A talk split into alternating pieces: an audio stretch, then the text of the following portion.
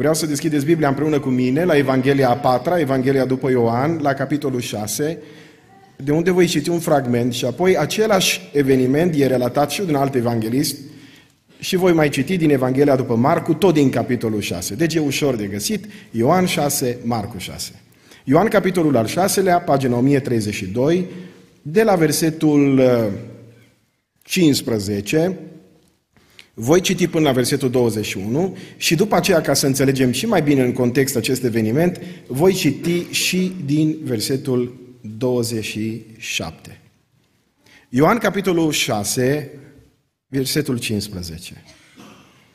Iisus, fiindcă știa că au de gând să vină să-l ia cu forța sau cu sila și să-l facă împărat, de ce oamenii aveau de gând să-l facă cu forța împărat?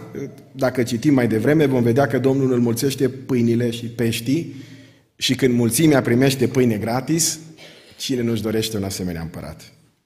Deci ei își pun în gând să-l facă împărat cu forța, de aceea spune Biblia că s-a dus iarăși pe munte, numai el singur. Când s-a înserat, ucenicii lui s-au coborât la marginea mării, S-au suit într-o corabie și treceau marea ca să se ducă în Capernaum. Se întunecase și Iisus tot nu venise la ei. Se întunecase și Iisus tot nu venise la ei. Sufla un vânt puternic și marea era întărâtată. Marea era întărâtată. Cuvântul ăsta e foarte interesant în originalul grecesc, descrie un om care tocmai s-a trezit din somn. După ce au văzlit cam 25 sau 30 de stadii, văd pe Iisus umblând pe mare și apropiindu-se de corabie și în mod normal spune Biblia că s-au înfricoșat. Dar Iisus le-a zis, eu sunt, nu vă temeți. Voiau de să-l ia în corabie și corabia a sosit îndată la locul spre care mergeau. Mai citesc versetul 26. Uh, Iisus le-a zis, Adevărat, adevărat vă spun că mă căutați nu pentru că ați văzut semne, ci pentru că ați mâncat din pâinile acelea și v-ați săturat. Și apoi citesc din, așa cum am spus, din Evanghelia după Marcu, din capitolul 6, pagina 969, de la versetul 44 până la versetul 52, exact același eveniment. Cei ce mâncaseră pâinile erau 5.000 de bărbați. Cei mai mulți cercetători ai Scripturii sunt de părere că acolo, în almulțirea pâinilor și peștilor, au fost cam 20.000 de oameni. Îndată, deci după ce se întâmplă acest eveniment, când deja cum am aflat din Evanghelia după Ioan, oamenii voiau să-l facă cu forță pe Iisus împărat, Iisus a silit pe ucenicii săi să intre în corabie și să treacă înaintea lui de cealaltă parte, spre Betsaida sau Capernaum în aceeași direcție. În timpul acesta, el avea să dea drumul norodului. După ce s-a suit, după ce și-a luat rămas bun de la norod, s-a dus în munte ca să se roage. Când s-a înserat, așa cum am aflat din Evanghelia după Ioan, Iisus încă n-a venit la ucenicii lui, dar corabia era în mijlocul mării, iar Iisus era singur pe țărm. Și de acolo de pe țărm, spune Biblia în versetul 48, că a văzut pe ucenicii săi că se necăjesc cu văzlirea. Adică le vede până și expresia feței, când zice, i-a văzut că se necăjesc. De acolo de pe mal, Iisus îi vede că se necăjesc, pentru că El nu era doar un simplu om, ci era Dumnezeu din Dumnezeu. Ucenicii se necăjau că vântul era împotrivă. Și într a patra strajă din noapte, știm bine care erau străjile romane, a patra strajă din noapte, deci prima de la 6 la 9, a doua de la 9 la 12, a treia de la 12 la 3, a patra strajă de la 3 la 6 dimineața, deci după o noapte în care ucenicii au luptat singuri cu furtuna, Iisus a mers la ei umblând pe mare. Și aici un detaliu interesant, zice, și voia să treacă pe lângă ei. Da? Ca să le vadă credința, în mod evident. Că Domnul nu ar fi fost culmea să treacă pe lângă ei și să-i lase mai departe acolo. Spune Biblia, când l-au văzut ei umblând pe mare, li s-a părut că este o nălucă. În grecește, la propriu, zice o fantomă, o arătare. Și au țipat de frică. Pentru că toți l-au văzut și s-au înspăimântat. Iisus a vorbit îndată cu, cu ei și le-a zis, îndrăzniți, eu sunt, nu vă temeți. Și același mesaj pe care Domnul Isus ne-l transmite și nouă astăzi, îndrăznește, eu sunt, nu te teme. Apoi s-a suit cu ei în corabie și când Isus a suit cu ei în corabie, spune Biblia că a stat vântul și ei au rămas uimiți și înmărmuriți. De ce? Versetul 52.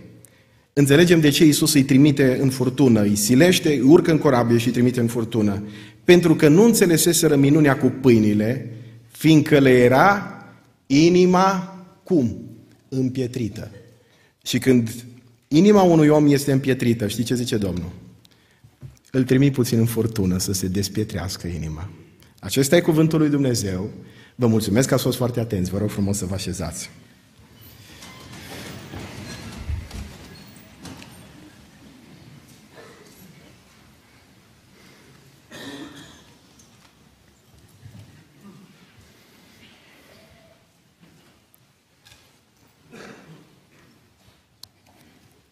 Știu că v-am ținut puțin cam mult în picioare. De-aia vă las să respirați puțin. Să vă adunați și să vă concentrați.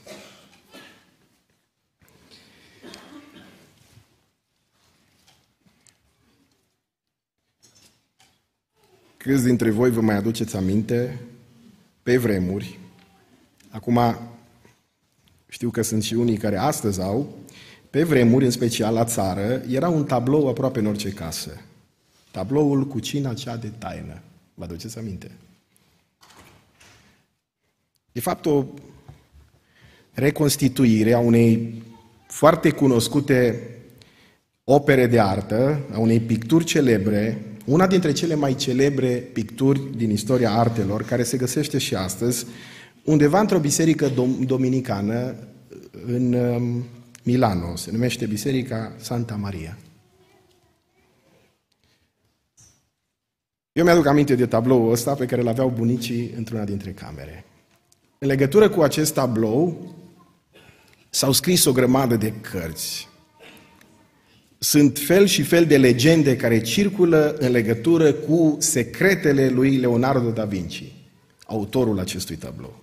Că el ar fi transmis acolo un anumit cod una dintre legende e legată de felul în care celebru pictor, și nu doar pictor, a făcut acest tablou. Sau, mă rog, e mai mult decât un simplu tablou, e o frescă foarte mare. Se spune că atunci când a început să picteze, cea mai mare problemă, și probabil că știți legenda asta, a fost să găsească doi oameni care să reprezinte unul pe Isus și altul pe Iuda. Cel care îl reprezenta pe Iisus urma să personifice frumusețea și bunătatea lui Dumnezeu. Și evident, Iuda era o personificare a răului, un reprezentant al păcatului. Și se spune că, sau cel puțin legenda asta spune că Leonardo da Vinci încercând să găsească pe cineva care să semene cumva cu Isus, a căutat și într-o zi, participând la repetiția unui cor bisericesc, a văzut acolo un tânăr care i s-a părut lui că ar semăna cel mai bine sau ar fi cel mai aproape de personificarea aceasta a binelui. Tânărul acesta apoi a fost a acceptat să meargă și să fie model pentru imaginea lui Isus. Apoi au mai trecut trei ani în care pictorul a încercat să găsească pe cineva care să semene cu Iuda. Trei ani de zile în care pictura n-a fost gata. Așa că, pentru că presiunea era tot mai mare din partea celor care conduceau biserica, și cardinalul care răspundea de biserică a început să-l preseze, cerându-i să-i sprăvească numai decât această frescă. După multe zile, pictorul a găsit un tânăr îmbătrânit prematur, zdrențos, biat, lungit în șanț. Și uitându-se la el, s-a gândit că tânărul acesta ar reprezenta prin imaginea lui cel mai bine, bine înfățișarea păcatului și a răului. Și însoțitorii lui Leonardo da Vinci l-au luat de acolo din șans de unde era și l-au dus ca să reprezinte un model pentru Iuda. În timp ce îi schița imaginea, omul acesta s-a trezit din beția lui și când a deschis ochii, a văzut în fața lui fresca asta celebră și zice, am mai văzut pictura asta. Și pictorul îi zice, îi răspunde, mirat, când? Acum trei ani, înainte să fi pierdut tot ce aveam, am mai văzut pictura asta. Pentru că în urmă cu trei ani am fost aici pentru că pictorul m-a chemat că avea nevoie de un model care să-l reprezinte pe Isus. Același om. La trei ani distanță. Reprezentând binele, frumosul pe de o parte, pe de altă parte, răul și degradarea păcatului. Același om. E posibil asta? Unul din rosturile acestei evangelizări e să se adreseze acelora dintre voi, și îmi permit să vorbesc direct, să nu vă spun dumneavoastră, să se adreseze acelora dintre voi care ați fost o vreme la biserică. Poate unii ați și fost botezați. Unii ați crescut într-o biserică, nu știu de ce confesiune, de mici ați fost dus la biserică. Dar la un moment dat în viața voastră ați făcut o alegere greșită și ați lăsat ca răul să vă domine viața. Ați pierdut acea inocență sufletească pe care o aveați atunci când ați plecat de acasă. Și astăzi, poate, același om, care altă dată avea fața aceea inocentă, ochii aceia plini de vise și așteptări din partea lui Dumnezeu, sufletul plin de credință și dorință de rugăciune și biserică. Același om, astăzi e exact opusul. Te uiți în oglindă și parcă nici tu nu te mai recunoști. Acum nu mă refer doar la, la propriu, că mai stau de vorbă cu câte unul și îmi zice, mă, mă uit în oglindă și parcă îl văd pe tata. Și zic, asta încă e bine. Să vezi, cum îmi spunea un alt prieten, să vezi când îl vezi pe bunicul când te uiți în oglindă. Atunci, parcă asta te pune și mai mult pe gânduri. Când te uiți în oglinda propriei conștiințe, când te uiți în oglinda cuvântului lui Dumnezeu, și îți aduci cumva aminte de ceea ce ai fost. Există o nostalgie după inocența pierdută. După vremea aceea când erai acasă, după vremea aceea când veneai la biserică, după vremea aceea când trăiai în ascultare de Dumnezeu și astăzi, pentru că la un moment dat în viața ta ai făcut o alegere greșită, sufletul tău și nu doar sufletul. Pentru că, vedeți, când diavolul amprentează viața unui om, îi se degradează nu doar sufletul, ci și trupul. Și lucrul ăsta e atât de evident. Uitați-vă la oameni care sunt dominați de alcool, de droguri și de fel de fel de vicii. Diavolul când își pune amprenta pe viața unui om, asta se vede nu doar, nu doar în suflet, ci sufletul întotdeauna e, regl- e reflectat în exterior și de trup. Și te uiți la tine și nu știu cum ai ajuns în această seară aici la evangelizare. S-ar putea să fie ajuns tocmai pentru că Dumnezeu a îngăduit în viața ta o încercare, un ecaz, o problemă. Ți-ai adus aminte de ce erai altă dată, ți-ai adus aminte de Dumnezeu. Cum zice un celebru gânditor englez, C.S. Lewis, zice, oamenii se gândesc la Dumnezeu cum se gândește un șofer la roată de rezervă. Adică, e bine să știi că există acolo, dar și mai bine ar fi să nu trebuiască să apelezi la ea niciodată.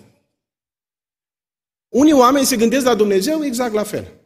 E bine să știi că există un Dumnezeu sus în ceruri care în caz de urgență majoră intervine în viața mea. Da, apoi vorba lui Iorga, noi românii l-am închis pe Dumnezeu în biserică pentru că afară să vedem noi ce facem cu ale noastre.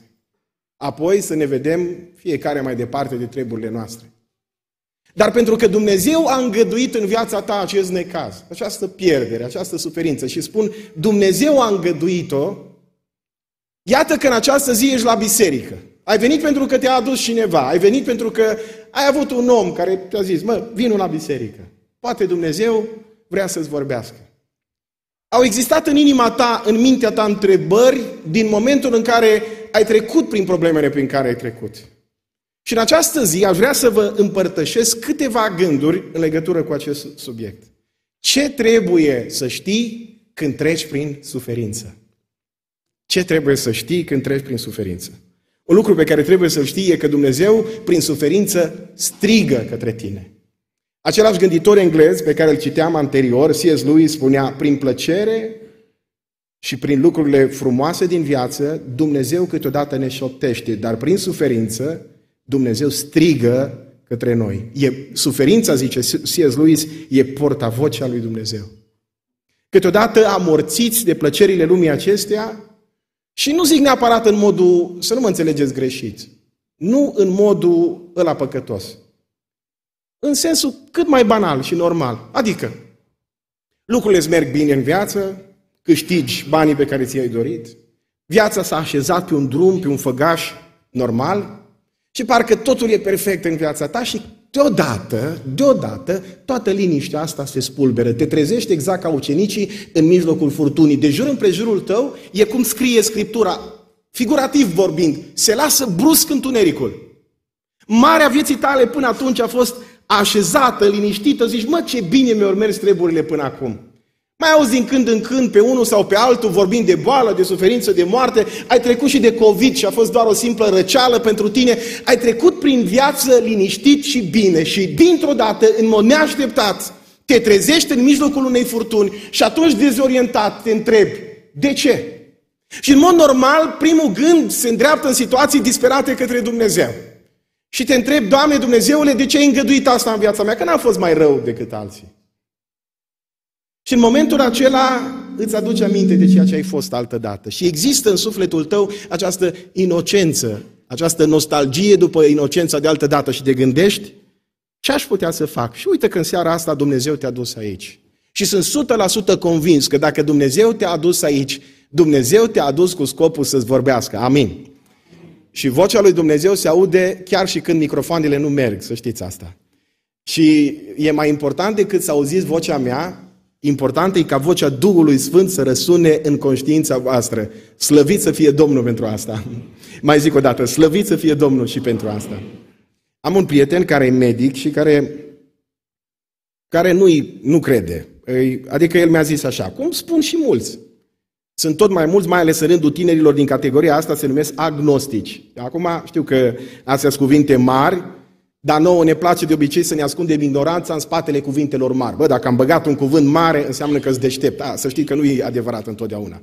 Agnostic e ăla care zice, mă, poate există, poate nu există Dumnezeu, da, păi eu cu ale mele și Dumnezeu cu ale lui. Dumnezeu e infinit, Dumnezeu e atât de sus încât eu n-am cum să ajung la El, N-am urcat nici măcar pe Everest, mi-a zis un, un tânăr din ăsta care are așa zâmbetul ăla descentrat al fiului risipitor, dacă n-am urcat Everestul, cum să ajung eu până la Dumnezeu?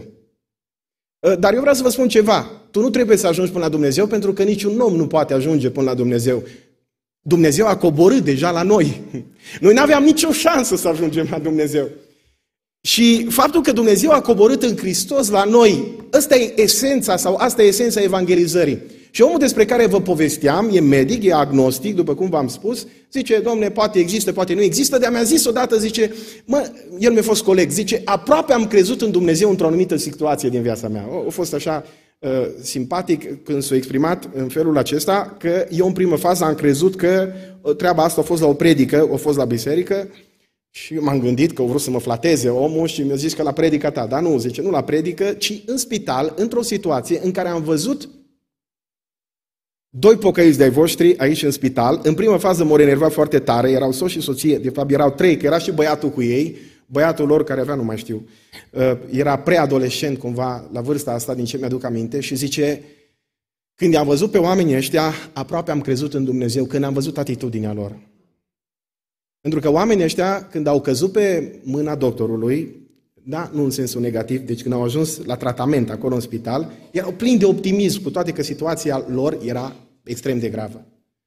Și chiar atunci, pentru că mi-aduc aminte că am mers în spital să mă rog pentru ei, tot el mi-a zis, doctorul acesta, să știi, zice că mă enervează, dar mai ales bărbatul mă enervează, ea era bolnavă și zice, eu îl văd tot timpul bucuros ăsta, parcă se bucură că îi moare nevasta. Și zice, să vezi că îi aduc eu cu picioarele pe pământ pe ăștia. Și acum nu știu cum sunteți voi, da? în afară de ăștia care sunteți cu medicina și toată ziua citiți cuvinte din astea pe care numai muritorii de rând n-au cum să le rostească corect, eu și numele de medicamente, dacă ar fi să le rostesc, nu mi iese treaba bună. Dar când aud cuvinte din astea medicale, nu știu cum sunteți voi, dar mă blochez așa dintr-o dată. Și când eram prunc, mi-aduc aminte că mi-a zis doctorul bronșit asmatic, m-am blocat. Nu, fiind și de la țară, cuvântul bronșită nu exista, la nu era răceală, clară. Tușești, ești răcit. Nici pneumonie, nici... Mai era aprindere de plămâni, așa se numea treaba asta. Și uh, zice, las că folosesc eu tot arsenalul meu medical și aduc pe oamenii ăștia cu picioarele pe pământ și ce au făcut? S-au dus la ei și le-au spus cât de gravă e situația. Femeia, într-adevăr, a fost într-o stare terminală, pentru că în cele din urmă i-a și trecut din lumea asta. Și zice, îmi povestește el mai târziu. Zice, să vezi, oamenii ăștia s-au uitat la mine și mi-au zis, domnul doctor, dumneavoastră încă nici nu știți tot. Noi venim de la Viena și avem mai multe analize. De fapt, starea ei este mai gravă decât credeți dumneavoastră. Nu suntem naivi, nu suntem slab de minte. Bun, omul a folosit cuvântul biblic, da? nu vreau să-l folosesc acum. Nu suntem limitați din punct de vedere al gândirii. Îți români și îmi plac eufemismele, prefer să le folosesc așa. Și uh, nu suntem cu capul în nori, dar noi avem în minte două lucruri. Știm că avem un Dumnezeu care dacă vrea să o vindece, o poate vindeca. Unu. Doi.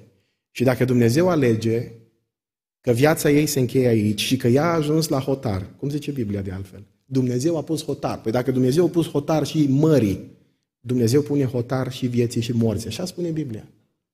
Dacă ea a ajuns la limită, atunci noi știm ceva. Că viața asta oricum e scurtă. Că mai durează câțiva ani, 10, 20, 30, 40 și ne vom revedea în veșnicie. Spre deosebire de dumneavoastră, domnul doctor, noi știm lucrul acesta. Noi nu-l sperăm, noi îl credem și credința nu e un fel de a spera. Că mulți zic, mă, a crede înseamnă a spera. Nu. Știți ce e credința? Credința este o certitudine intuitivă, așa o definește Petre Țuția. E ceva de care e sigur. Nu-i, bă, a fi, n-a fi. O vedea când om ajunge acolo. Pe mulți se auzi când treaba asta. Mai ales când stau la marginea gropii. Nu. Credința e o certitudine care se bazează mai mult decât zice Petre Țuțea intuitiv, ci se bazează pe ce? Pe cuvântul lui Dumnezeu. Biblia spune că cerul și pământul vor trece, dar promisiunile lui Dumnezeu rămân mai departe în picioare. Slăvit să fie Domnul! Acum, întrebarea următoare, tu, dragul meu, ești astăzi aici. Ce trebuie să știi când treci prin momente de felul acesta în viața ta? Sunt trei lucruri, trei lucruri pe care le învățăm din Cuvântul lui Dumnezeu în legătură cu asta, din evenimentul acesta al umbrării Domnului Isus pe mare. Toată lumea știe, de multe ori se vorbește despre evenimentul acesta. Sunt trei adevăruri pe care le învățăm în seara asta. Unu, e un adevăr banal, spus foarte banal. Dar știți că adevărurile sunt cunoscute, de-aia par banale.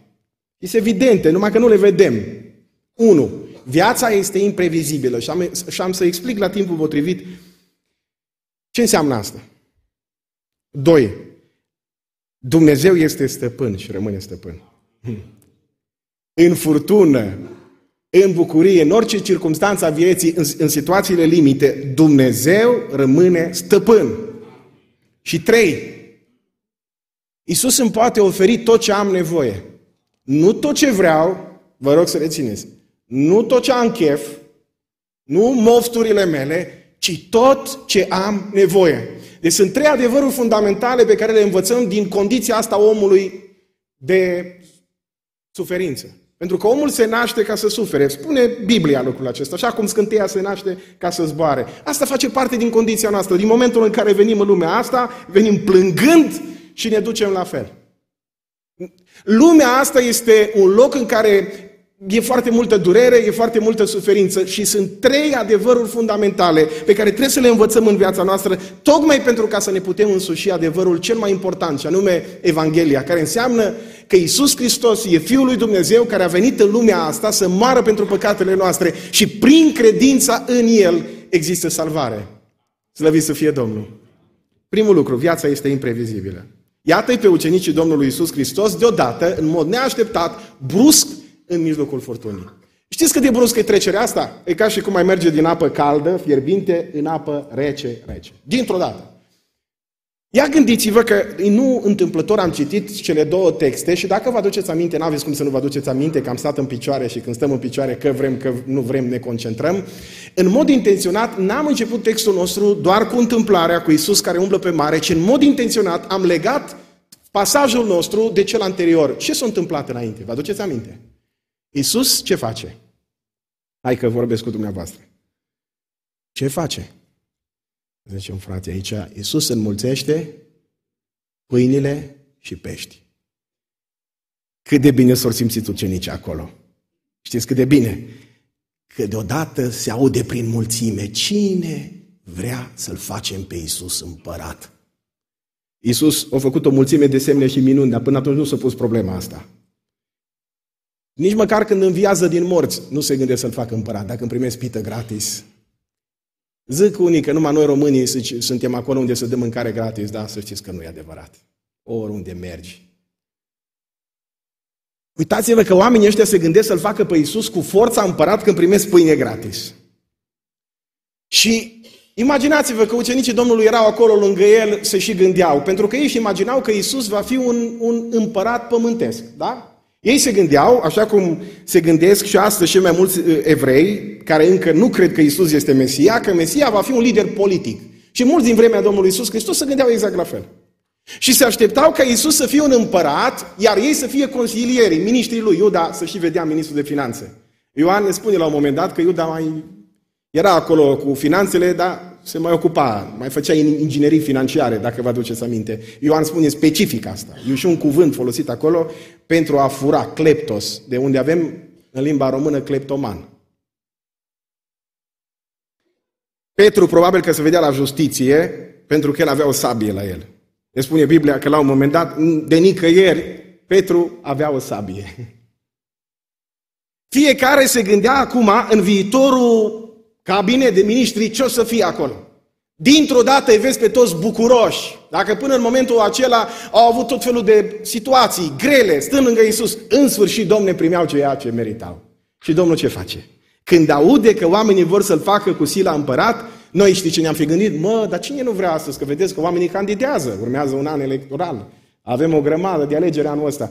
Oamenii candidează să ajungă într-o funcție pământească, într-un sistem democratic pentru 4 sau 5 ani. Dar ia gândiți-vă, un popor întreg, toți, să-și dorească să te facă conducătorul lor pentru totdeauna și cu forța. Pe unde ai mai pomenit așa ceva? Oamenii toți vor să ajungă la putere. Că recunoaștem noi, că nu recunoaștem. Asta stă în instinctul nostru. Și Domnul Iisus, știți care e răspunsul lui? Voi vreți să mă faceți împărat? Nu pentru că voi căutați pâinea vieții. Eu sunt un împărat. Dar împărăția mea nu este din lumea aceasta. Împărăția mea prin mine a venit în lumea aceasta, dar împărăția mea nu este din lumea aceasta. Dacă vreți să împă- primiți împărăția lui Dumnezeu, mai întâi pocăiți-vă, zice în altă parte. Și zice ucenicilor, urcați în corabie și treceți marea. Doamne, mai lasă-ne, parcă îi văd pe ucenici cum faceți voi cu pruncii, cum facem noi, duminica dimineața când îi duci la biserică, hai la biserică, mai lasă-mă să dorm. Trezește-te să mergi la școală. Mai lasă-mă să dorm. Mai ales după vacanță. După o perioadă, după o perioadă extraordinară, dintr-o dată Domnul îi ia, parcă aud pe ucenici zicând, Doamne, da măcar peste noapte să mai stăm aici, că e așa de fain. Știți ce se întâmplă? Ascultați-mă, în viață, când totul e bine, când e fain în viață, când vremea e bună în viață, nu ne așteptăm ca vremea să se schimbe. E adevărat? Când ești tânăr, nu te gândești vreodată că vei îmbătrâni. Bătrânețe pentru bunicul. Când e sănătos, nici nu-ți trece prin minte că ai putea să te îmbolnăvești. Când pruncii tăi sunt sănătoși, nici nu te-ai putea gândi că pruncul tău se va îmbolnăvi vreodată. Întotdeauna copiii altora se îmbolnăvesc, alții au accidente. Tu ai cumva senzația aceasta și credeți-mă pe cuvânt, toți oamenii avem această senzație. Că suntem nemuritori, că niciodată noi nu o să ne îmbolnăvim, că vom încerca noi și că vom reuși noi să trecem în viață ca pe lângă niște jaloane, fără să fim atinși de vreo boală, de vreun necaz, de îmbătrânire și în adâncul ființei noastre, de câte ori participăm la o înmormântare, ne gândim, mă, cumva, cumva eu o să scap. Există acest instinct de supraviețuire care pulsează în fiecare dintre noi.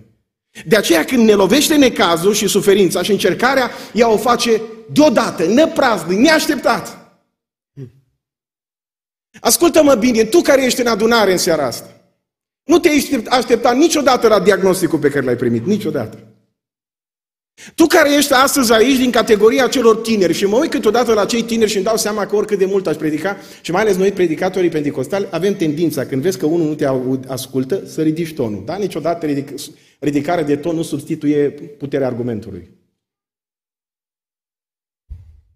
Mai te uiți la câte unul și îți vine așa să cobori, mai cobori de la învon să, bă, trezește-te. Și îmi dau bine seama că n-am nicio șansă să fac asta, pentru că dacă omul are inima împietrită, soluția e soluția lui Hristos cu ucenicii. Fiindcă aveau inima împietrită, ce face Domnul? Îi urcă în corabie și îi trimite în mijlocul furtunii. Un om, zicea uh, Martin Luther, să te ferească Dumnezeu de oamenii neîncercați. Așa e să știți. Dacă în viața ta n-ai avut nici măcar o durere de dinți, dacă în viața asta n-ai trecut prin niște probleme serioase, tu nu poți sta față în față cu limitările inerente umanității tale până când nu înțelegi că ești muritor, până când nu înțelegi că vine vremea că o să treci din lumea aceasta, până când n-ai realizat condiția ta umană, tu nu înțelegi că ai nevoie să fii salvat de la ea, până când nu înțelegi că această condiție în care te-ai născut e așa clară, te-ai născut ca într-o zi să, să mori. Nu realizezi condiția asta umană, când nu înțelegi că păcatul și-a pus amprenta pe trupul tău, că ești perisabil, că ești trecător și că mai devreme sau mai târziu trupul acesta va fi aruncat la groapa biodegradabilă a orașului numită cimitir, până când nu te pune suferința cu picioarele pe pământ, ca să nu mai exprim mai plastic, în pământ, nu poți sta față în față cu Dumnezeu. O, dacă ne îngăduie Dumnezeu în viața ta un necaz, dintr-o dată parcă suntem ca treziți, ca treziți din somn. Știți că atunci când te trezești din somn, băi, se poate. Și dintr-o dată zici, mai, trebuie să fie ceva sus. Și dintr-o dată omul începe să facă rugăciuni și oamenii atunci nu mai știu ce să facă și câteodată sunt exact ca niște copii. Am povestit nu de mult când am fost la Londra că într-un avion, mi-aduc aminte că avionul de vreo două ori a încercat să aterizeze, a fost, a fost o furtună, n-am reușit să aterizăm și era unul lângă mine, domne, om în toată puterea cuvântului care încerca să se roage, dar n-avea habar. Știau ceva din tatăl nostru, știa ceva din înger îngerașul meu. Om de 40 și ceva de ani să vezi cu înger îngerașul meu. Trecând de la tatăl nostru la înger îngerașul meu, un amestec din ăsta alucinant. Până în momentul ăla n-avea nicio treabă cu Dumnezeu. Vocabularul lui era praf. Dar cum avionul a dat să aterizeze, nu știu ce s-a întâmplat, că până la urmă trebuia să aterizăm la Cluj, am aterizat în altă parte, deci omul trecea dintr-o rugăciune în alta. Când în sfârșit am aterizat la Timișoara, pentru că la Cluj nu se putea din cauza vremii, omul s-a schimbat. Dar știți cum a revenit la forma inițială? Incredibil. Exact la fel. Și eu n-am putut să mă țin, am stat o vreme în avion, că trebuia să ne duc înapoi la Cluj și neavând uh, ce face. Oricum, oricum era ceva în mine care, mă, omule, îi zic, om de 40 și ceva de ani, cum e cu tatăl nostru? Cum e că mai înainte ai vorbit cum ai vorbit, dintr-o dată ai trecut la rugăciuni. Știți cum era omul? Nu știu cum să vă explic. Nu înțelegea. Zice, eu, nici vorbă. Eu zice, cum să mă, m-am rugat bine. Mă, dar cum ai vorbit înainte să apară turbulențele și coborârea? Eu, bă, nici vorbă. Încerca să ia pe el dintre, dintre cei care erau aproape, să le spună, să aducă pe oamenii ăia, să... Era și mai nervos, așa că bine l-a lăsat. Dar așa suntem noi oamenii, suntem exact ca niște prunci când e vorba de lucrurile astea spirituale. Dintr-o dată ne trezim și ne zicem, bă, dar am suflet. Mă, dar s-ar putea să mor. Mă, dar și pruncul meu se poate îmbolnăvi de cancer, și tata poate muri, și, și cineva de lângă mine poate trece prin suferință. Și știți că în viața noastră lucrurile acestea de obicei ne lovesc așa, deodată. Chiar dacă astăzi îți imaginezi că nu vei trece niciodată prin furtună, vreau să-ți dau o veste bună. Pentru că lui Dumnezeu îi pasă de tine, te împachetează și te trimite în mijlocul mării. Dar mai e ceva și aș vrea să mă ascultați cu atenție acum. Al doilea lucru. Dumnezeul care a fost cu tine la bine când totul era perfect, e același Dumnezeu care rămâne cu tine și acum când ți-a lăsat în serarea și ești în mijlocul mării. Vrei să spun treaba asta cu un ton mai hotărât, că dacă o zic mai, mai tare, că... Dumnezeul care a fost cu, cu tine când erai pe munte, la înmulțirea pâinilor și peștilor, e același Dumnezeu care rămâne cu tine în mijlocul mării. Și când nu mai poți face nimic după ce ai luptat din greu cu valurile, cu necazul, cu boala, și ai trecut printr-un rând de citostatice, și ai mai trecut printr-un rând, și ai mai trecut printr-o traumă, și ai mai trecut la altă traumă, e același Dumnezeu care rămâne cu tine și aici. Dumnezeul mesei gratuite de pe munte rămâne și Dumnezeul furtunilor. Dumnezeul care înmulțește pâinile și peștii acolo pe munte, unde e bucurie și bine, e același Dumnezeu care rămâne cu tine și în mijlocul furtunilor. Dumnezeul care e cu tine aici în biserică atunci când te închini și te rogi și când cânți împreună și zici, m-am simțit prezența lui Dumnezeu astăzi în biserică și a fost ceva extraordinar, e același Dumnezeu care rămâne cu tine și luni, și marți, când furtunile vieții, când tentațiile, când problemele lovesc în sufletul tău și când corabia sufletului tău stă gata, gata să se sfărâme și spui, bă, nu știu dacă voi putea merge mai departe. O, Dumnezeul mesei gratuite de pe munte rămâne și Dumnezeul furtunilor. Pentru că atunci când trecem prin necaz, prin durere, prin momente de acestea care ne lovesc brusc, neașteptat și neprogramat, pentru că viața este imprevizibilă, nu putem noi programa, deodată există în adâncul sufletului nostru un răspuns cumva de răzvrătire și de revoltă împotriva lui Dumnezeu și îl întrebăm pe Dumnezeu, Doamne Dumnezeule, unde ești Tu acum? Și răspunsul lui Dumnezeu rămâne același, eu sunt chiar aici. Eu am fost cu tine când erai pe munte, când familia ta era împreună la masă, când totul era perfect în viața voastră, când vă rugați împreună, când, când, când totul părea perfect acolo în casa ta și eu sunt Dumnezeul care rămân cu tine și acum când ești în furtună, când te lovesc durerile, când durerile sufletești au pus stăpânire pe tine, când ești lovit de depresie și nu mai vezi nicio soluție de scăpare, pentru că Dumnezeul mesei gratuite de pe munte rămâne și Dumnezeul furtunilor, slăvit să fie numele Lui. Mai zic o dată, slăvit să fie numele Lui. Mai zic o dată, slăvit să fie numele Lui. Și voi mai spune o dată, slăvit să fie numele acestui Dumnezeu. O, cum e viața. Știm fiecare dintre noi, dacă am trăit în viața asta măcar câțiva ani, că viața este imprevizibilă, că oricât de mult ne-am programat, că oricât de bine ne-am așezat în șir în viața asta, că oricât de bine ai învățat la școală, că oricât de bine ai fi, sau oricât de corect ai fi la locul de muncă, viața este imprevizibilă. Nu le calculăm așa, bă, eu am fost corect, eu am făcut așa și așa și așa, prin urmare, rezultatul trebuie să fie întotdeauna pozitiv. Dar viața nu e așa. Viața este nedreaptă, oameni buni, dar Dumnezeu rămâne întotdeauna, Dumnezeu rămâne întotdeauna drept. Da, în mod nedrept ai fost lovit de situațiile din viața ta. Și spui, mă, de ce eu? De ce cei de lângă mine? De ce eu am primit diagnosticul ăsta? De ce mi se întâmplă mie asta? Și, și dacă calculez, spui, mă, cumva nu-i corect, viața a fost nedreaptă.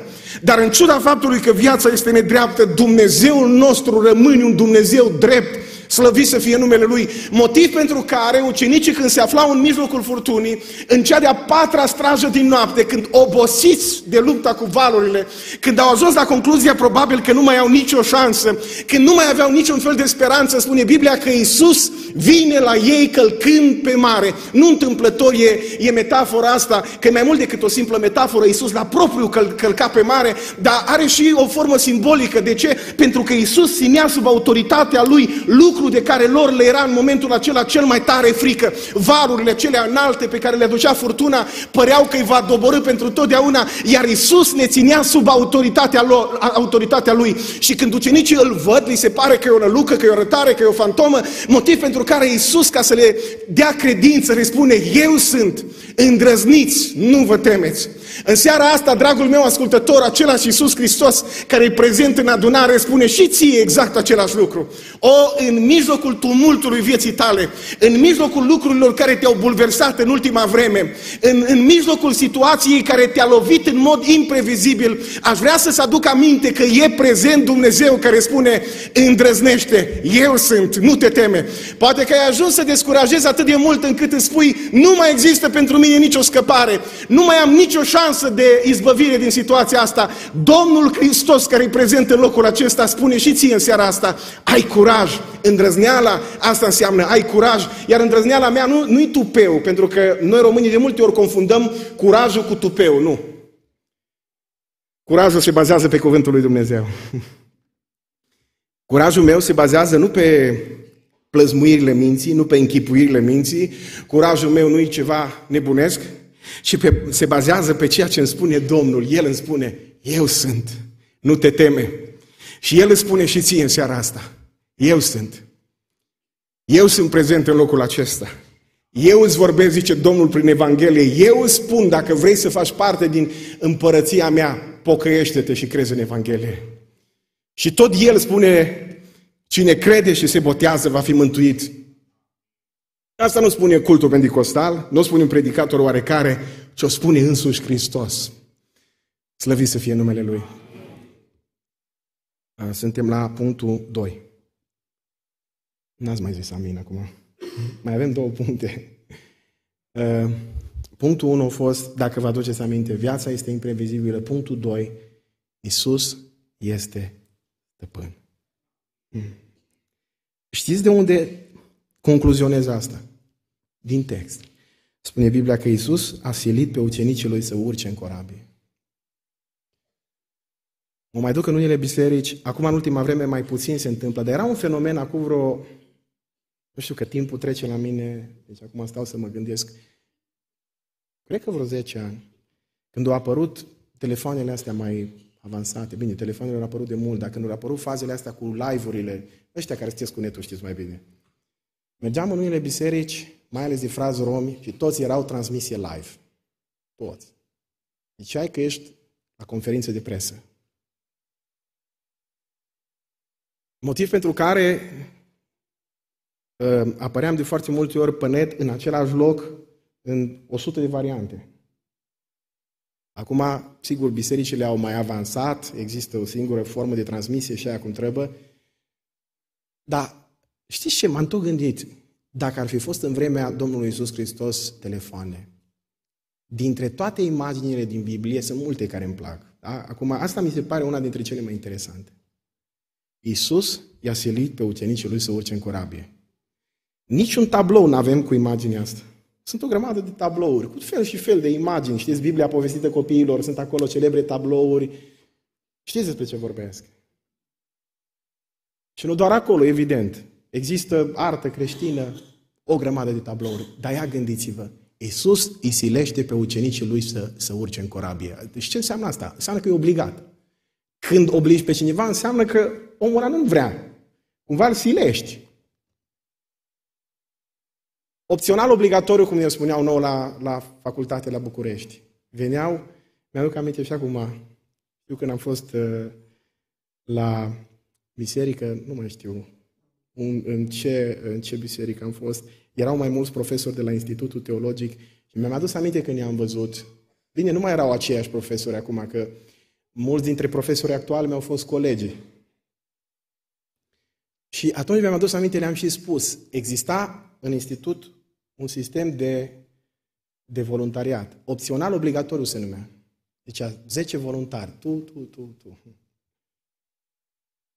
Acum, după Scriptură îi, să știți, că Domnul Isus ia pe ucenicii lui și silește să urce în corabie. Ce imagine extraordinară! Parcă îl văd pe Domnul întrebând, zice, unde e Toma? Ce face? Toma nu vrea să urce în corabie. Petru.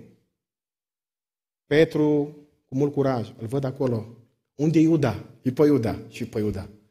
Aduceți-i, siliți Îi silește, deci îi ia cu forța și îi pune în corabie. Îi constrânge cumva și pune în corabie. Știți de ce? Când am fost în America în urmă cu câțiva ani de zile, americanii au chestia asta să pună pe mașini tot felul de inscripții cu mesaje creștine. Că ei, știți cum, în America sunt o grămadă de creștini evanghelici, e țara pocăiților. Și am văzut pe o mașină că scria Iisus e copilot. În mașina asta, Isus e copilot. Am mai văzut și la noi la Românii, mașina asigurată de Isus. Isus e copilot. Eu m-am tot gândit, mă, omul ăsta nu știe un lucru fundamental. Că Isus nu e niciodată copilot. Copilotul e ăla din dreapta care spune stânga, dreapta, stânga, dreapta. Isus ori e pilot, ori nu-i deloc într-o mașină.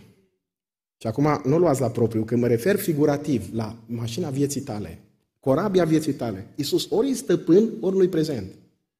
Nu există, el e... Vedeți, în Biblie nu avem cele 10 sugestii. Uite, eu vă dau așa, 10 sugestii. Tu faci cum vrei. Nu, sunt cele 10 porunci.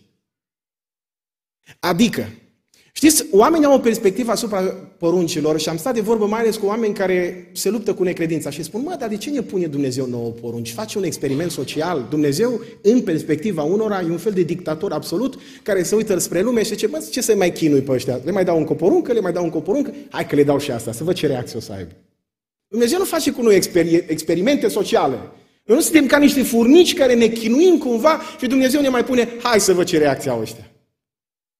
Nu, Dumnezeu se comportă cu noi fix cum se comportă un tată cu copiii lui. Toată legea lui Dumnezeu, dacă vă uitați în Biblie, spune Biblia că e spre sănătatea și spre binele nostru. E ca atunci când tu le spui copiilor tăi, mă, nu vă mai jucați cu mingea în drum, că trece o mașină. Știți care e reacția copiilor? Exact ca reacția noastră în fața poruncilor lui Dumnezeu. Frustrare, nervi. Bă, dar de ce nu ne lasă tata? Că uite că vecinul îi lasă pe pruncii lui. Păi tata nu mă lasă pentru că tocmai că îi pasă, pentru că știe că mă pândește un, un pericol și ca să mă ferească de pericolul acela, exact așa stau lucrurile și cu legile lui Dumnezeu. Deci legile lui Dumnezeu nu sunt niște lucruri arbitrare pe care Dumnezeu le-a pus așa numai după buna lui plăcere și a zis, no, acum voi respectați ce vă spun eu și văd cum vă mai descurcați. Nu, legea lui Dumnezeu este pentru binele nostru.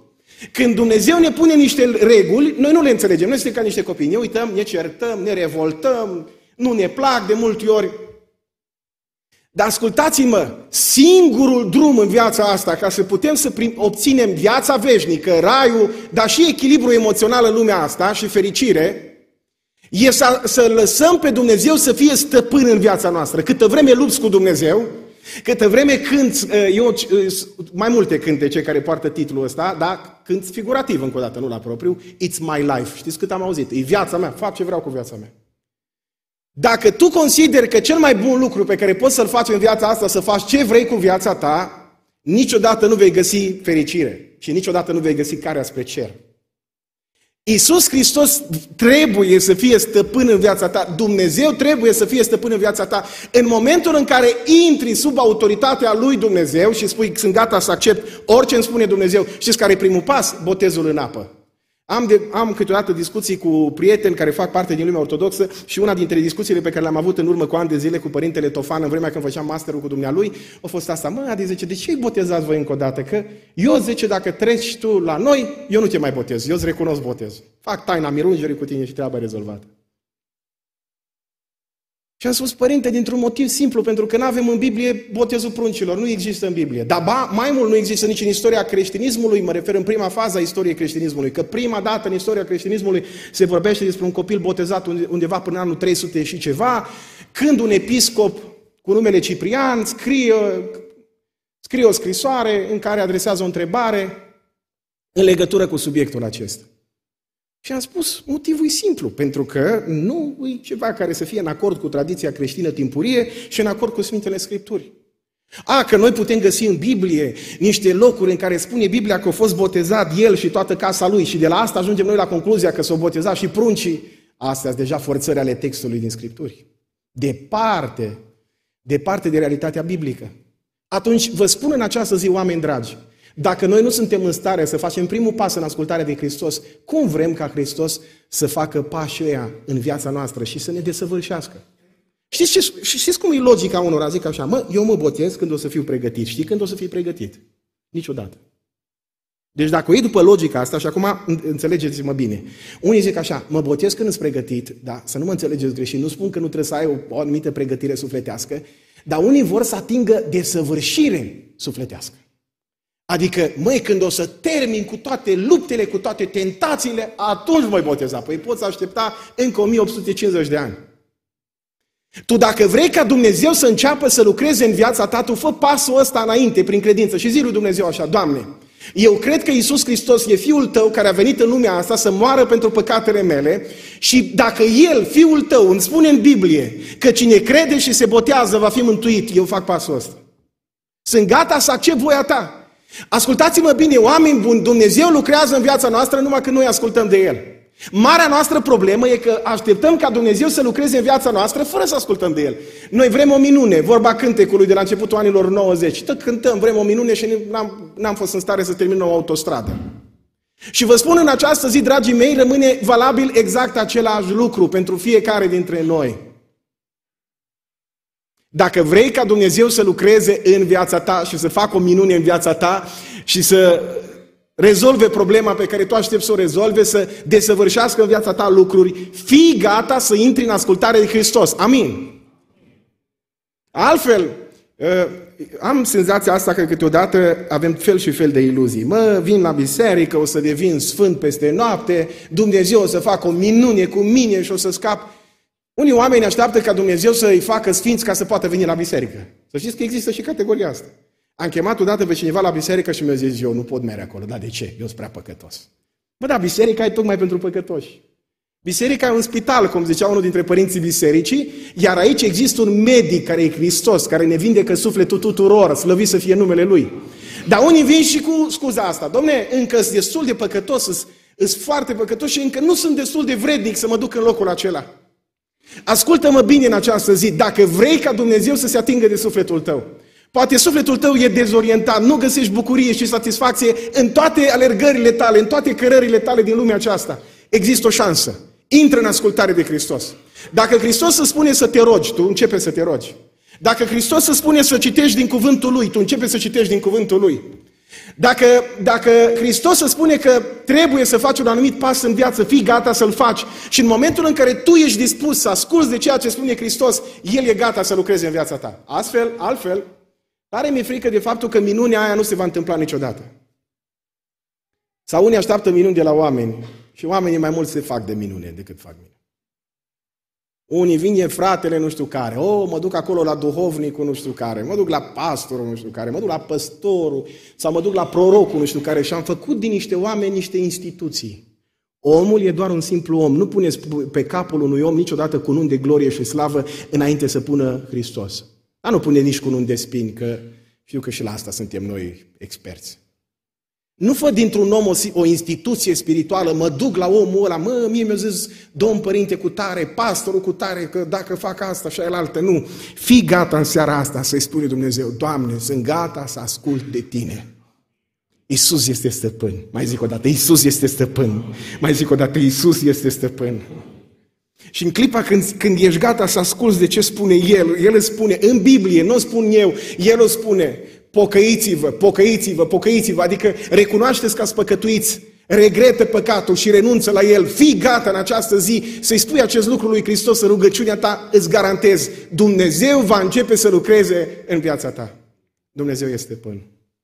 Și îmi place așa de mult imaginea asta, când Domnul îi ia pe ucenici și ucenicii se trezesc dintr-o dată în mijlocul furtunii. Acum, e rău să fii într-un loc, cum ar fi un spital, dar și mai rău să fii în spital fără să știi de ce ești acolo. Mă înțelegeți ce vă spun? Adică să-ți iasă toate analizele bine și tu să fii bolnav. Și doctorul să spună, măi, dar analizele zi bine, dar eu mă simt prost. Și celebra vorbă, operația a reușit, nu? Pacientul s-a dus. Dar știți ce e cel mai bun lucru? Cel mai bun lucru e atunci când ești în furtună să știi că ai ajuns acolo pentru că Domnul te-a trimis acolo. Când ajungi în furtună din cauza greșelilor tale, că se mai întâmplă și asta. Când ajungi bolnav din cauza alegerilor tale greșite, Domnul se poate să te salveze și de acolo. Dar vă spun ceva, nu există pe fața pământului un loc în care să găsești pace și liniște mai mult decât atunci când știi că ești în voia lui Dumnezeu. Și dacă știi că ești în voia lui Dumnezeu, zici, Doamne, nu a fost alegerea mea să urc, urc în corabia asta. Tu m-ai trimis. Și dacă tu m-ai trimis, tu să-mi porți de grijă.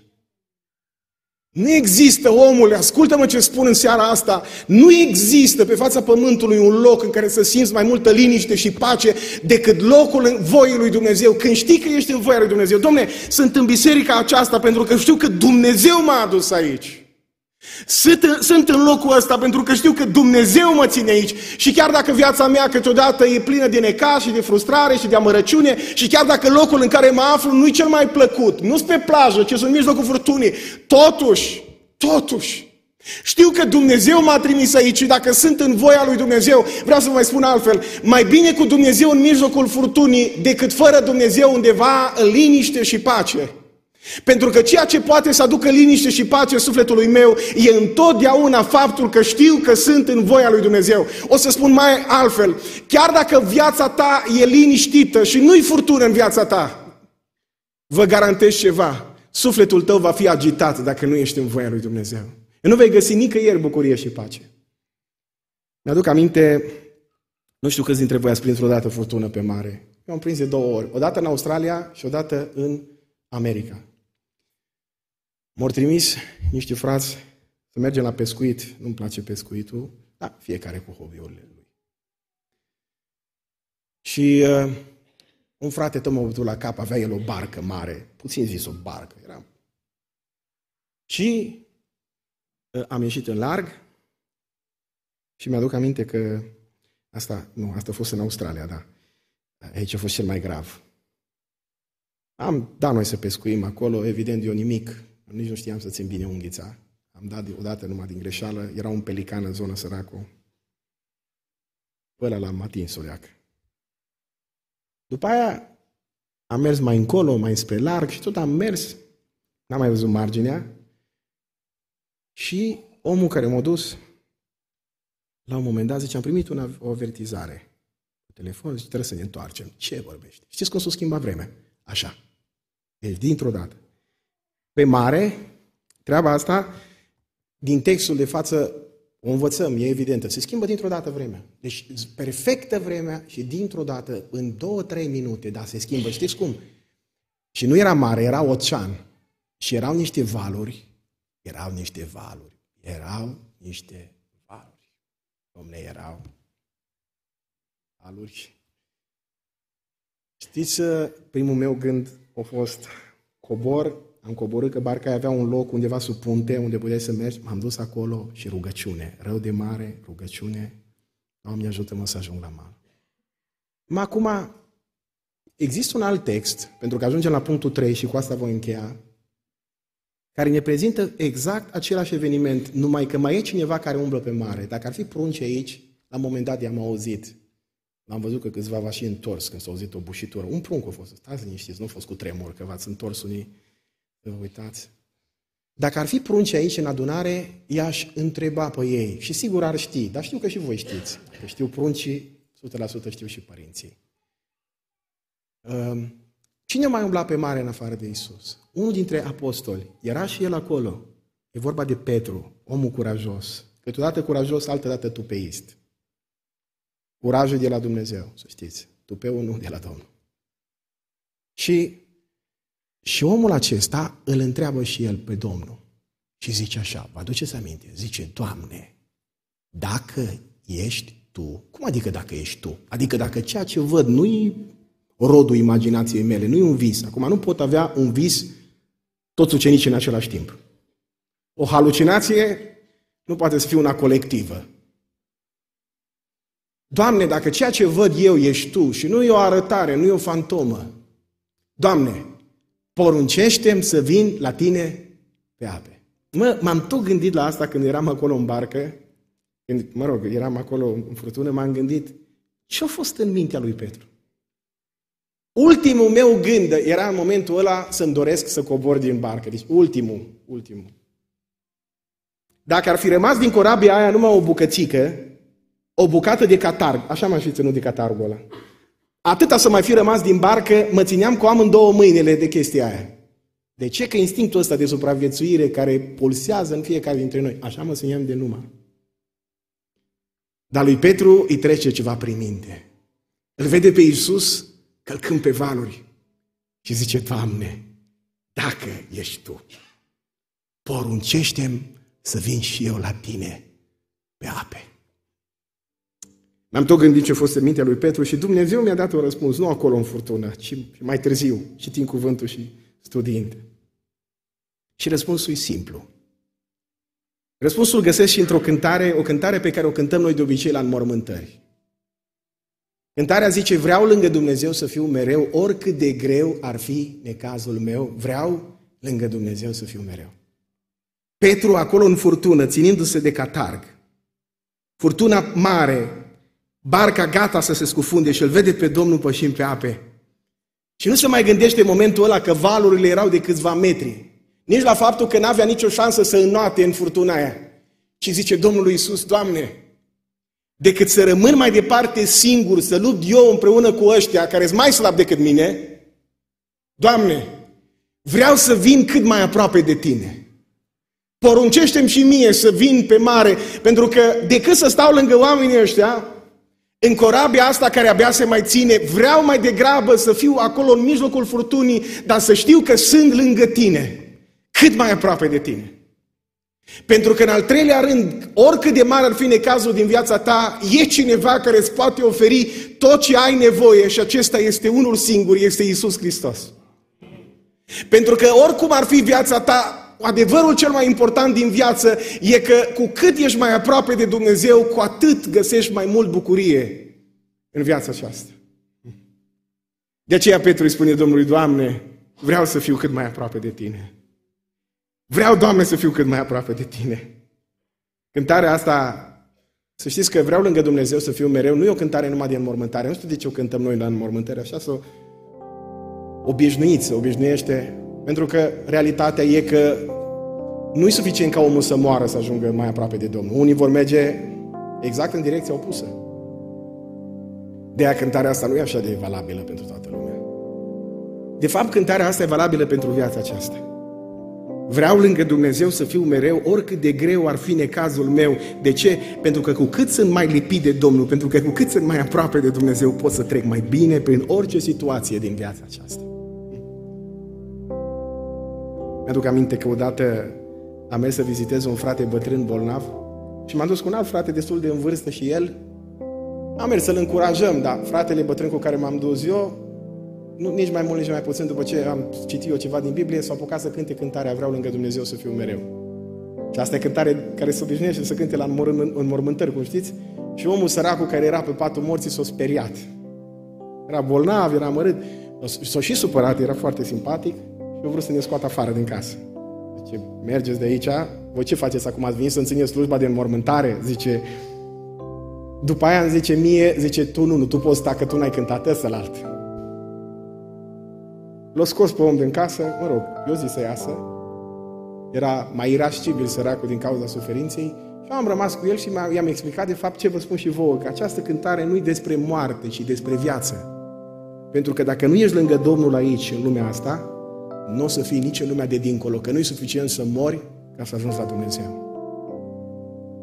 Aș vrea în momentele care vor urma să aduc înaintea lui Dumnezeu pe toți aceia care sunt în seara asta aici și care poate că se uită, poate că vă uitați la voi și v-ați pierdut inocența și vă uitați la viața voastră și Dumnezeu a îngăduit ca în seara asta să fiți aici.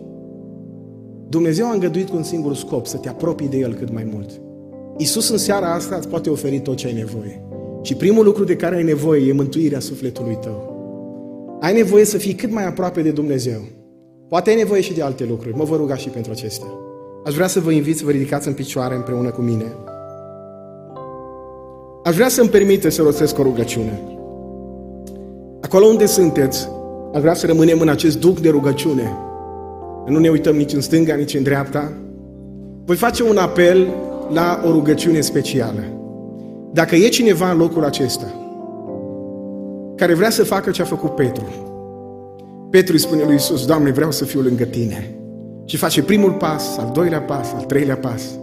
Începe să se uite la valuri, să simtă furtuna, să, f- să simtă cât de tare e vântul. Și apoi uitându-se la valuri, începe să se scufunde. Și când se scufunda, strigă către Domnul și spune, Doamne, scapă-mă. Domnul îi întinde mâna și îl salvează. Poate ai pornit pe drumul înspre Dumnezeu, dar te-ai prăbușit sub valurile necredinței. În seara asta e Domnul aici să te salveze. Poate ai pornit pe drumul înspre cer, dar pe drumul acesta te-ai prăbușit din cauza tentațiilor. În seara asta e Domnul aici gata să te salveze. Poate, poate într-un fel sau altul a fost un moment în viața ta când ai zis, mă, o să mă pocăiesc. Mă voi apropia de Dumnezeu, dar, dar din cauza problemelor, din cauza necazurilor, din cauza tentațiilor, te-ai îndepărtat de Dumnezeu. E Dumnezeu prezent în Biserica Betania și e gata să te salveze. Fii gata să-i spui doar atât, la fel ca Petru. Doamne, dacă într-adevăr ești Tu aici, nu-i ceea ce spun oamenii, ci într-adevăr ești Tu aici, Doamne, poruncește-mi să vin la Tine pe ape. Spune lui Dumnezeu, Doamne Dumnezeule, dacă ceea ce spune pastorul acesta e adevărat, poruncește-mi și mie, Doamne, să pășesc înainte. Vorbește-mi și mie în mod personal, atinge-te, Doamne, și de mine. Fii, această, fii în această zi gata, curajos ca Petru, să-i spui lui Dumnezeu, Doamne, sunt gata să pășesc pe tine, spre Tine. Sunt gata, Doamne, să decid să mă botez. Sunt gata, Doamne, să decid să Te urmez. Sunt gata, Doamne, să las păcatul din viața mea și să mă pocăiesc. Dar poruncește-mi Tu, Doamne, atinge-te și de mine. Dacă vrei ca Domnul să facă lucrarea asta în tine și până în această seară n-ai decis niciodată acest lucru, și vrei în seara asta nu să treci la o religie, ci să te apropii de Dumnezeu. Și apropiindu-te de Dumnezeu, viața ta să se schimbe. Aș vrea să fac o rugăciune pentru tine. Și acolo unde ești, în timp ce noi stăm cu ochii închiși, îndrăznește să stai cu mâna ridicată sus și să-i spui Domnului Iisus, Doamne, vreau să mă poruncești și mie să vin la Tine pe ape. Dacă e cineva în locul acesta, în seara asta, care are nevoie să se decide pentru Hristos și crede că predica din seara asta este din partea lui Dumnezeu pentru el și iei decizia ca începând din seara asta să te apropii de Domnul. Vreau să știu lucrul acesta și vreau să mă rog pentru tine.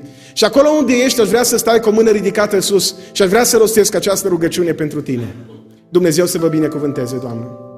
Dacă mai este cineva, Dumnezeu să te binecuvânteze, tinere. Dacă mai este cineva, Dumnezeu să vă binecuvânteze. Dacă mai este cineva, dacă mai este cineva, Dumnezeu să te binecuvânteze. Dumnezeu să te binecuvânteze. Până acum am văzut vreo cinci mâini care s-au ridicat. Nu știu, sunt convins că sunt și alții care în adâncul ființei lor în seara aceasta vor să-i spună Domnului acest lucru. Mesajul din această zi e numai pentru asta. Și aș vrea să fac o rugăciune pentru cei care au îndrăznit să ridice mâna și nu doar pentru ei, ci și pentru cei care în sufletul lor îi spun asta lui Hristos. Doamne, vin înaintea Ta în seara aceasta. Doamne, dacă ești Tu, poruncește-mi să vin la Tine pe ape. Doamne, dacă ceea ce spun oamenii ăștia e adevărat și Tu ești prezent în această biserică, atinge-te și de mine Doamne Dumnezeule, atinge-te de toți cei care în seara aceasta se decid să pășească cu Tine pe ape. Atinge-te, Doamne, de toți aceia care în această zi decid să pășească înainte prin credință. Atinge-te de cei care poate au hotărât în urmă cu ani de zile sau cu săptămâni în urmă sau cu luni de zile în urmă, dar care s-au prăbușit sub valurile necredinței. Doamne, scapă-i, ridică-i, salvează-i. Pune-le, Doamne, din nou piciorul pe valuri Ține-i, Doamne, în harul Tău și în îndurarea Ta. Întindeți, Doamne, Dumnezeule, mâna Ta spre toți aceia care în seara asta spun vreau să fiu mai aproape de Domnul, vreau să mă pocăiesc, vreau să fiu aproape de El. Doamne, Dumnezeule, atinge-te de fiecare persoană din locul acesta, conștientizează-ne încă o dată, Doamne, cât de trecători suntem. Nu vrem, Doamne, să ne silești să trecem prin furtună. N-am vrea, Doamne, Dumnezeule, ca inima noastră să trebuiască să fie despietrită când trecem prin furtună, ce am vrea, Doamne, în, în vremea însorită din viața noastră, când lucrurile sunt bune și frumoase, prin toate acestea să auzim vocea Ta care ne spune că ne iubește.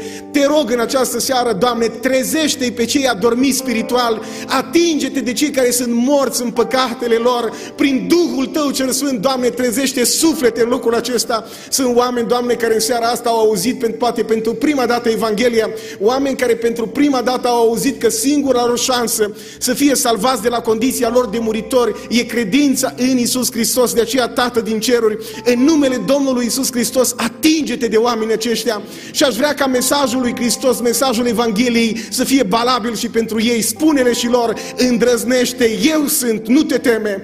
Doamne, spune-le celor care au îndoiel, spune-le celor care trăiesc în frică, spune-le celor, Doamne, care nu mai găsesc speranță să facă un pas înainte prin credință, spune-le celor care nu mai cred, care, care nu mai au credință, nu mai cred în ceea ce spunem noi. Doamne Dumnezeule, spune-le Tu prin Duhul Tău cel Sfânt. Fă să audă vocea Ta cum au auzit-o ucenicii, îndrăznește. Eu sunt prezent în adunare, nu te teme să te pocăiești, nu te teme să pornești pe drumul acesta, nu te teme să pășești cu mine pe valuri, pentru că eu, Domnul, sunt cu tine. Doamne Dumnezeule, fă ca vocea Ta să răsune în orice conștiință, în orice inimă, în orice suflet. Trezește-i, Doamne, pe cei cu sufletul adormit. Înviază, Doamne, orice suflet mort în seara asta și vrem ca într-o zi pe drumul acesta plin de valuri, de necazuri și de probleme să ajungem în împărăția Ta veșnică. Pe drumul acesta, Doamne, vom cânta cântarea Vreau lângă Dumnezeu să fiu. Pe drumul acesta, Doamne, în furtuna aceasta, oricât de grea ar fi, Doamne, vrem să fim lângă Tine, vrem să fim cât mai aproape de Tine și dacă știm că Tu ești cu noi și suferința e ușoară și dacă Tu ești cu noi, valurile nu mai contează și dacă Tu ești în corabia vieții noastre, nu ne mai gândim la nimic altceva, pentru că cel mai important lucru este să știm că suntem în voia Ta și când suntem în voia Ta, Doamne, sufletul nostru are liniște și pace, slăvit să fie numele Tău pentru asta în veci. Amin.